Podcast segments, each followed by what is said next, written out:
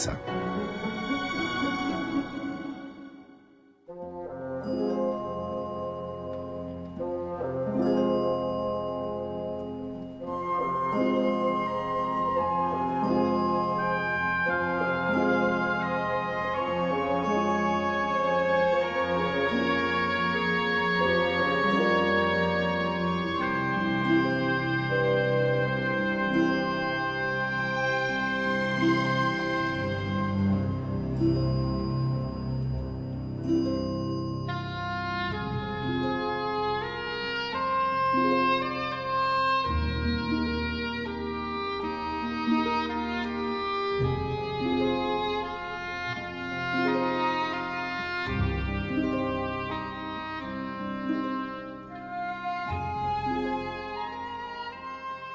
Pekný vianočný večer, vážení poslucháči.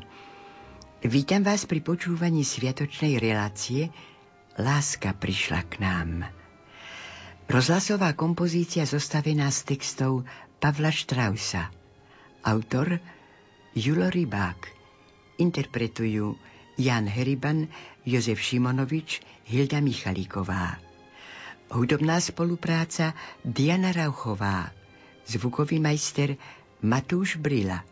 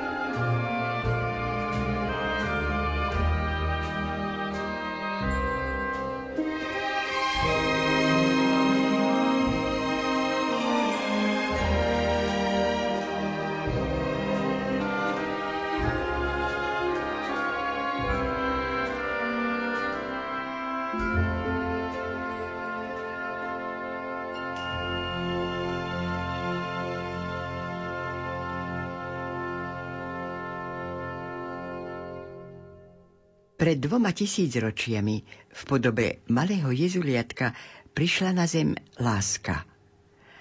Ako to Pavol Strauss napísal na jednom vianočnom pozdrave, ktorým sa našim poslucháčom chceme hneď v úvode prihovoriť. Vonú betlehemskú noc vnikla do skutočnosti sveta vyššia skutočnosť absolútnej lásky a chcela naveky rozdúchať zvyšky pahreby. Nech i vás naplní jej teplý závan.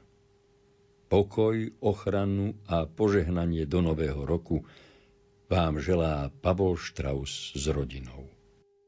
Keď sa začal črtať horizont nového roku dvetisíc, Pavol Strauss si devätnásteho augusta tisícdeväťstoosemdesiatštyri do zápisníka poznačil: mílovými krokmi sa približuje rok dvetisíc.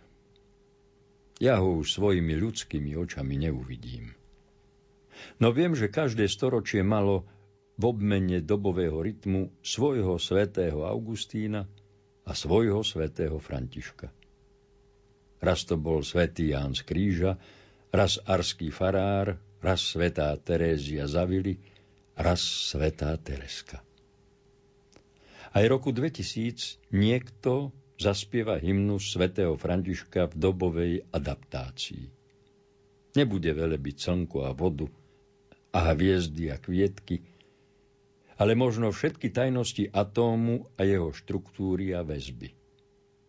Krásu elektrónov a neutrónov, všetky odhalené väzby v biochémii, všetky spektrálne analýzy hviezd a nepredstaviteľnú novoobjavenú štruktúru vesmíru, ale všetko to vyznie ako velebenie diela stvorenia.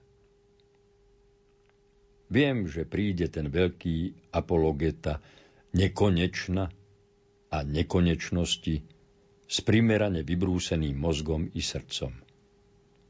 Lebo láska je podľa Danteho sila, ktorá hýbe slnkom i hviezdami.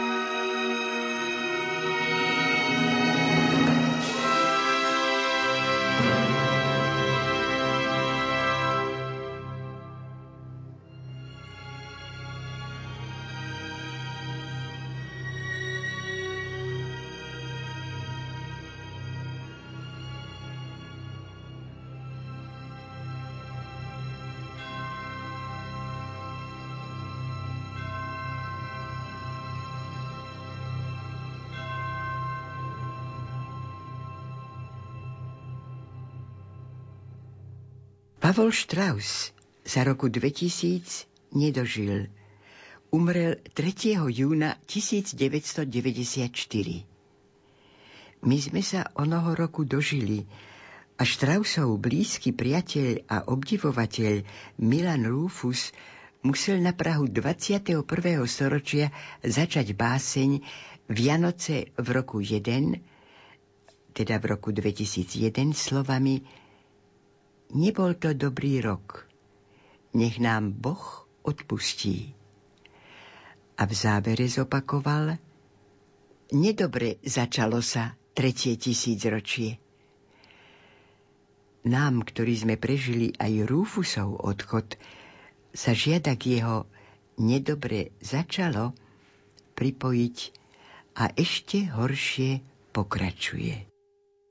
Vedci zašli tak ďaleko, že zodpovedný vatikánsky orgán musí konštatovať, že svet dnes siaha na najhlbšiu podstatu človeka, že sme svedkami mimoriadne vážneho ohrozenia, snahy prerobiť samotnú ľudskú prirodzenosť. Že máme dočinenia s tým pravým, prvotným hriechom, keď pokušiteľ sľúbil človeku, že budete ako Boh, a on jeho výzvu prijal.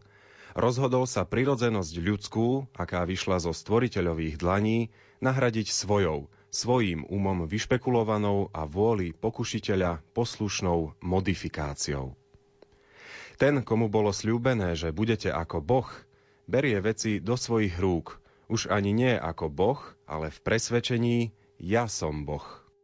K tomu sa nám núkajú slová afrického kardinála Roberta Saraha, ktorý si vo svojej znamenitej knižke Boh alebo nič nie náhodou spomenul na Nietzscheho výrok Boh je mŕtvy, Boh už nevstane, my sme ho zabili.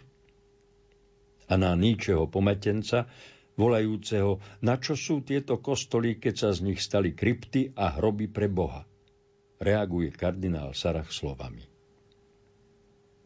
Keď sa už vystatujeme, že sme Bohu vystrojili pohreb, čo sa tak čudujeme, že sa svet bez neho zmenil na peklo? Hodnoty ako morálka, láska, sloboda, technika, veda sú bez Boha ničím. Človek môže vytvoriť tie najúžasnejšie diela, ale ak nebude pritom pamätať na Boha, budú to hrady postavené na piesku, domčeky z kariet a pominuteľné chiméry.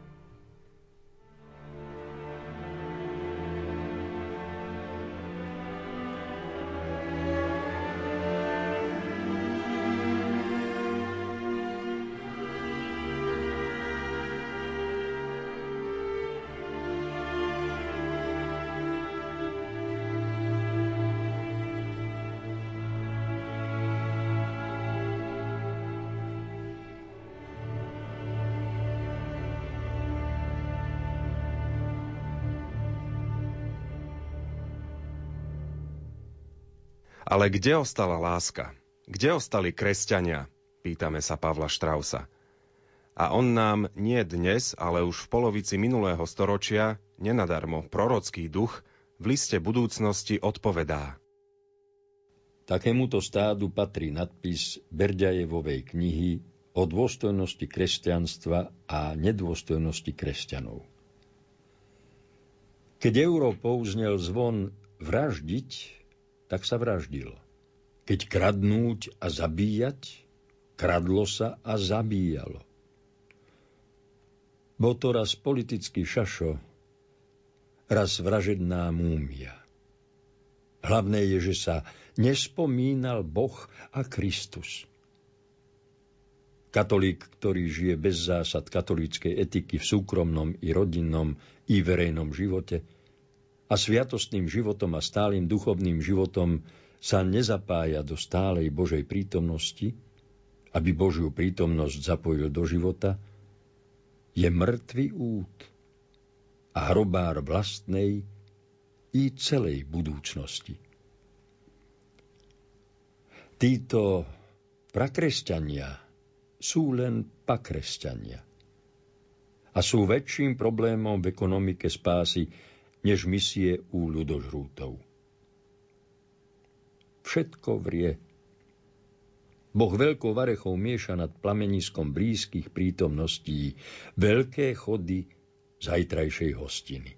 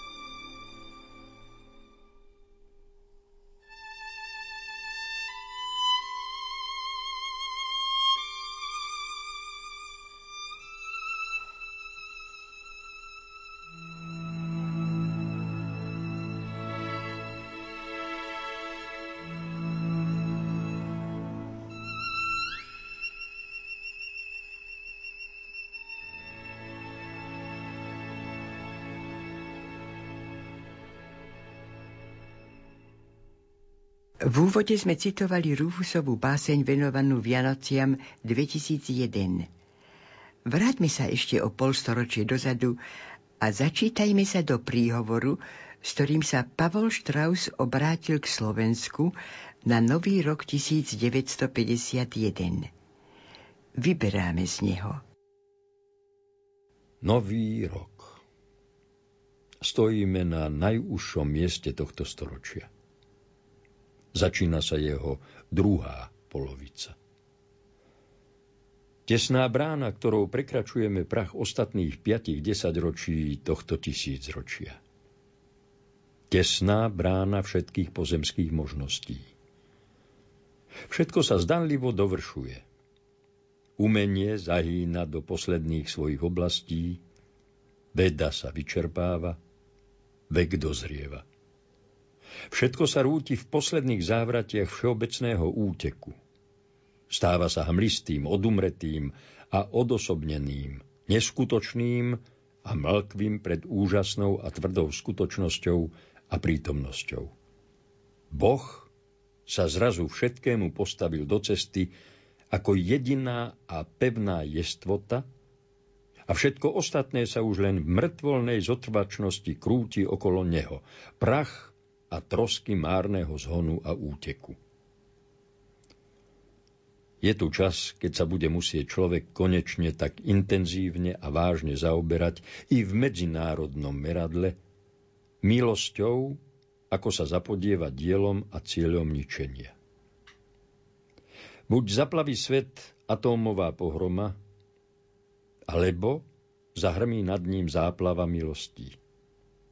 Svet zahynie, alebo v dunení atómových výbuchov, alebo sa zachráni v ohni lásky.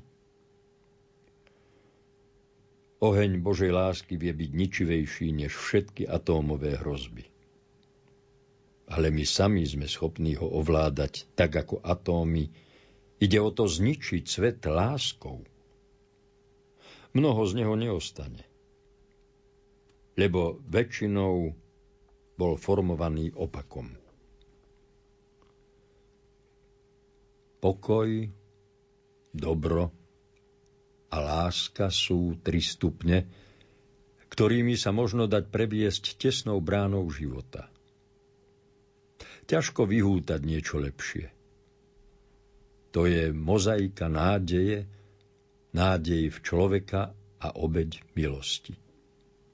Dejiny sú arénou, po ktorej pobeháva človek ako zúrivá, skrvavená šelma. No krotiteľ ju vohnal do klietky, odkiaľ je už len jedna otvorená cesta.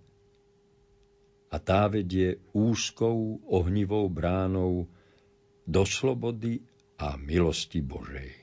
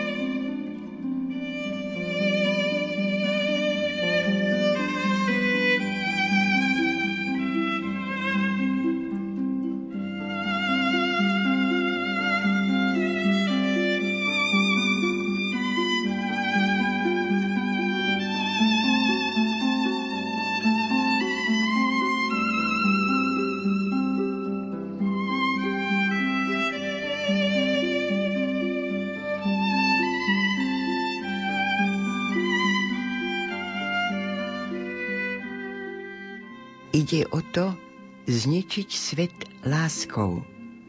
Mnoho z neho nezostane, lebo väčšinou bol formovaný opakom.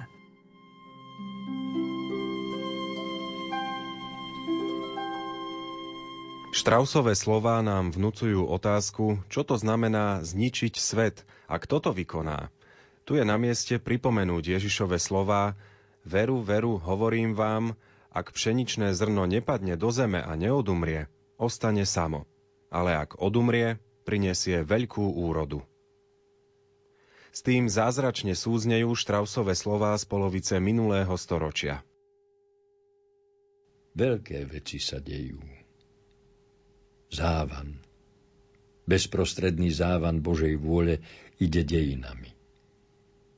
Tak vyhlasujú mnohí. Ale vedie to predsa trvalý stav od počiatku sveta. No je isté, že nápor Božej vôle je nástojčivejší, jeho tlak intenzívnejší než inokedy. Boh nás chcel k niečomu doviesť, čomu sme sa vzopreli, a teraz nás tlačí do jedného kúta dejín. Neodvratne. Nápor Božej vôle je tvrdý. Chce nás mať čistých a nekompromisne svojich. Preosieva nás drsným úderom dejín. Možno nás pozoblieka do naha. A kto ho potom vyzná, keď bude pozbavený každého hmotného a zemského dobra, bude ozaj jeho večným sústom. Nechce nás stoj, čo stoj. Chce nás však čistých a oddaných. Spôsob, akým to chce tentoraz docieliť, je nezvyčajne prísny.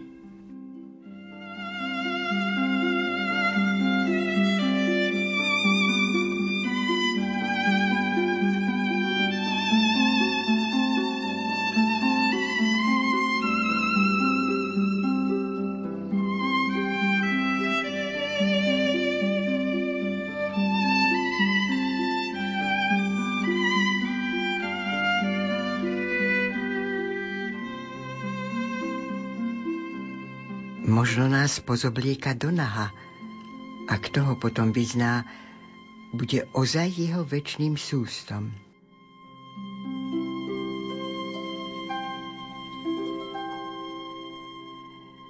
Závratné slová, ktoré naznačujú, čo sa má stať so svetom, ktorému je súdené, Straussovými slovami povedané, prejsť tesnou bránou do nového veku, kde bude všetko iné, všetko pretvorené, ktorému je súdené, ako nám to naznačil iný náš veľduch, Pavol Országh Hviezdoslav v skladbe Je obrátenie Pavla významu deň vysokého, po sveta stálom preobliekaní, prejsť konečne procesom obrátenia.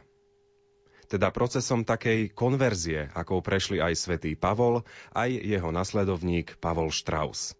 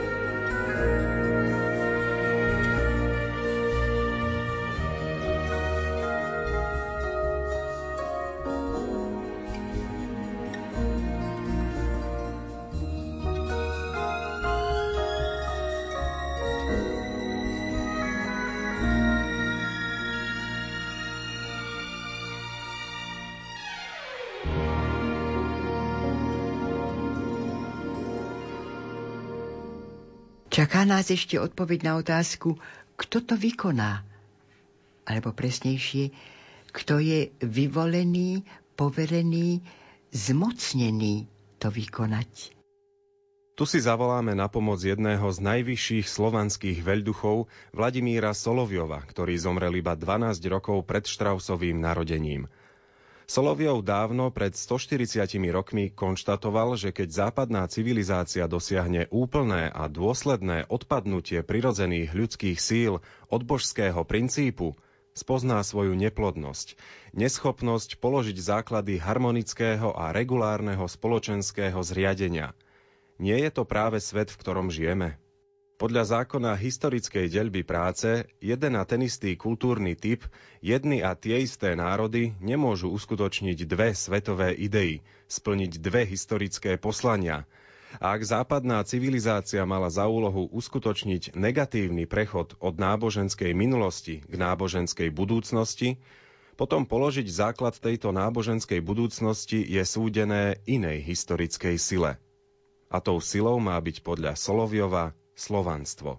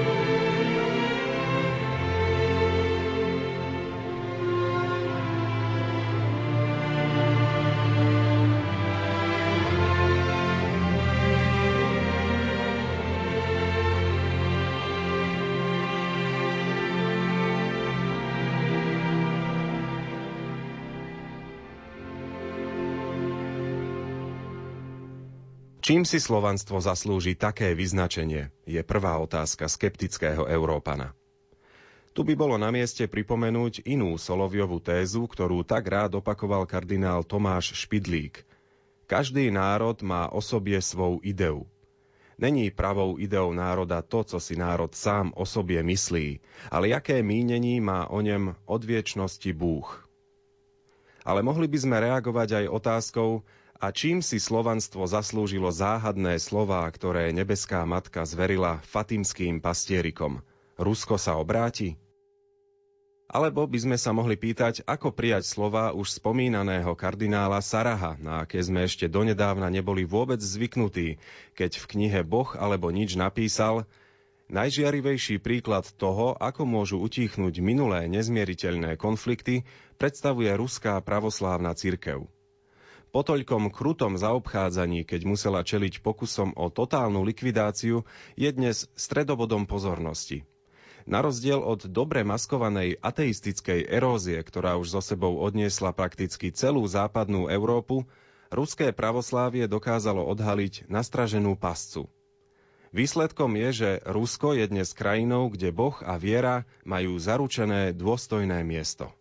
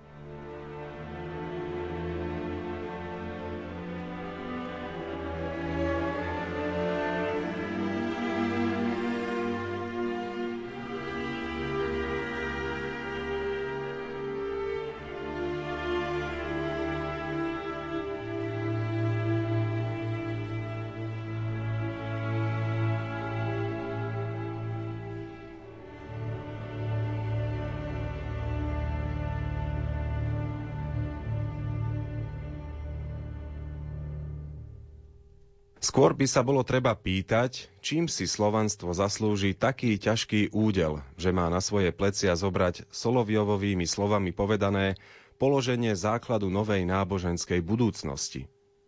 Unesie to slovanstvo? Prinavráti zemi lásku, ktorá k nám prišla pred dvoma tisícročiami? Aby slovanstvo mohlo uniesť toto poverenie, pomôcť obrátiť svet, stať sa soľou, kvasom zeme, musí najprv samo prejsť onou veľkou premenou, onou konverziou, o ktorej sme hovorili. V čom má táto premena spočívať?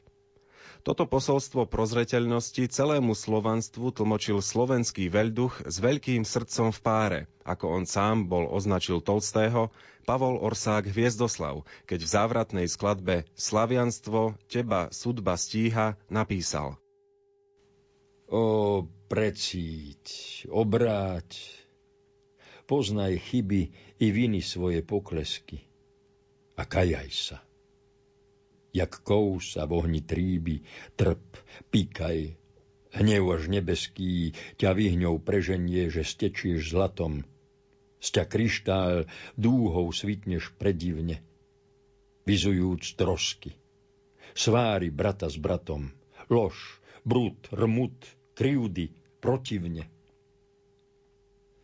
Len keď sa do žilôčky zmladíš, keď napravíš sa do kosti, základom pravdu v láske svoj byt zriadiš, hold zložíš spravedlnosti, keď sudbou štvané, bité hospodinom, nedarmo prejdeš celú očistu, lež hnutím mysle každým, každým činom sa zblížiš skromne ku Kristu. Keď takto zavrieš všetky rany, iš na tele máš, na duši, len vtedy môže reč byť o poslaní, čo na zemi ti prísluší. Tu z chaosu, jak vstaneš v plnom zdraví, tvár okráženú slnca jasnotou, a človečenstvo odeješ v nach slávy a spasíš teplou dobrotou. Boh, ktorý dal ti vzrásť tak telom, na duchu tak ti požehnal. On iste vtedy za tým bral sa cieľom, by zaľúbenie v tebe mal odhrnúť sudbu, po večnosti métu ťa vytešeným zrakom sprevádzal. I neblúď ďalej. Nerob radosť svetu. A Bohu nespôsobuj žiaľ.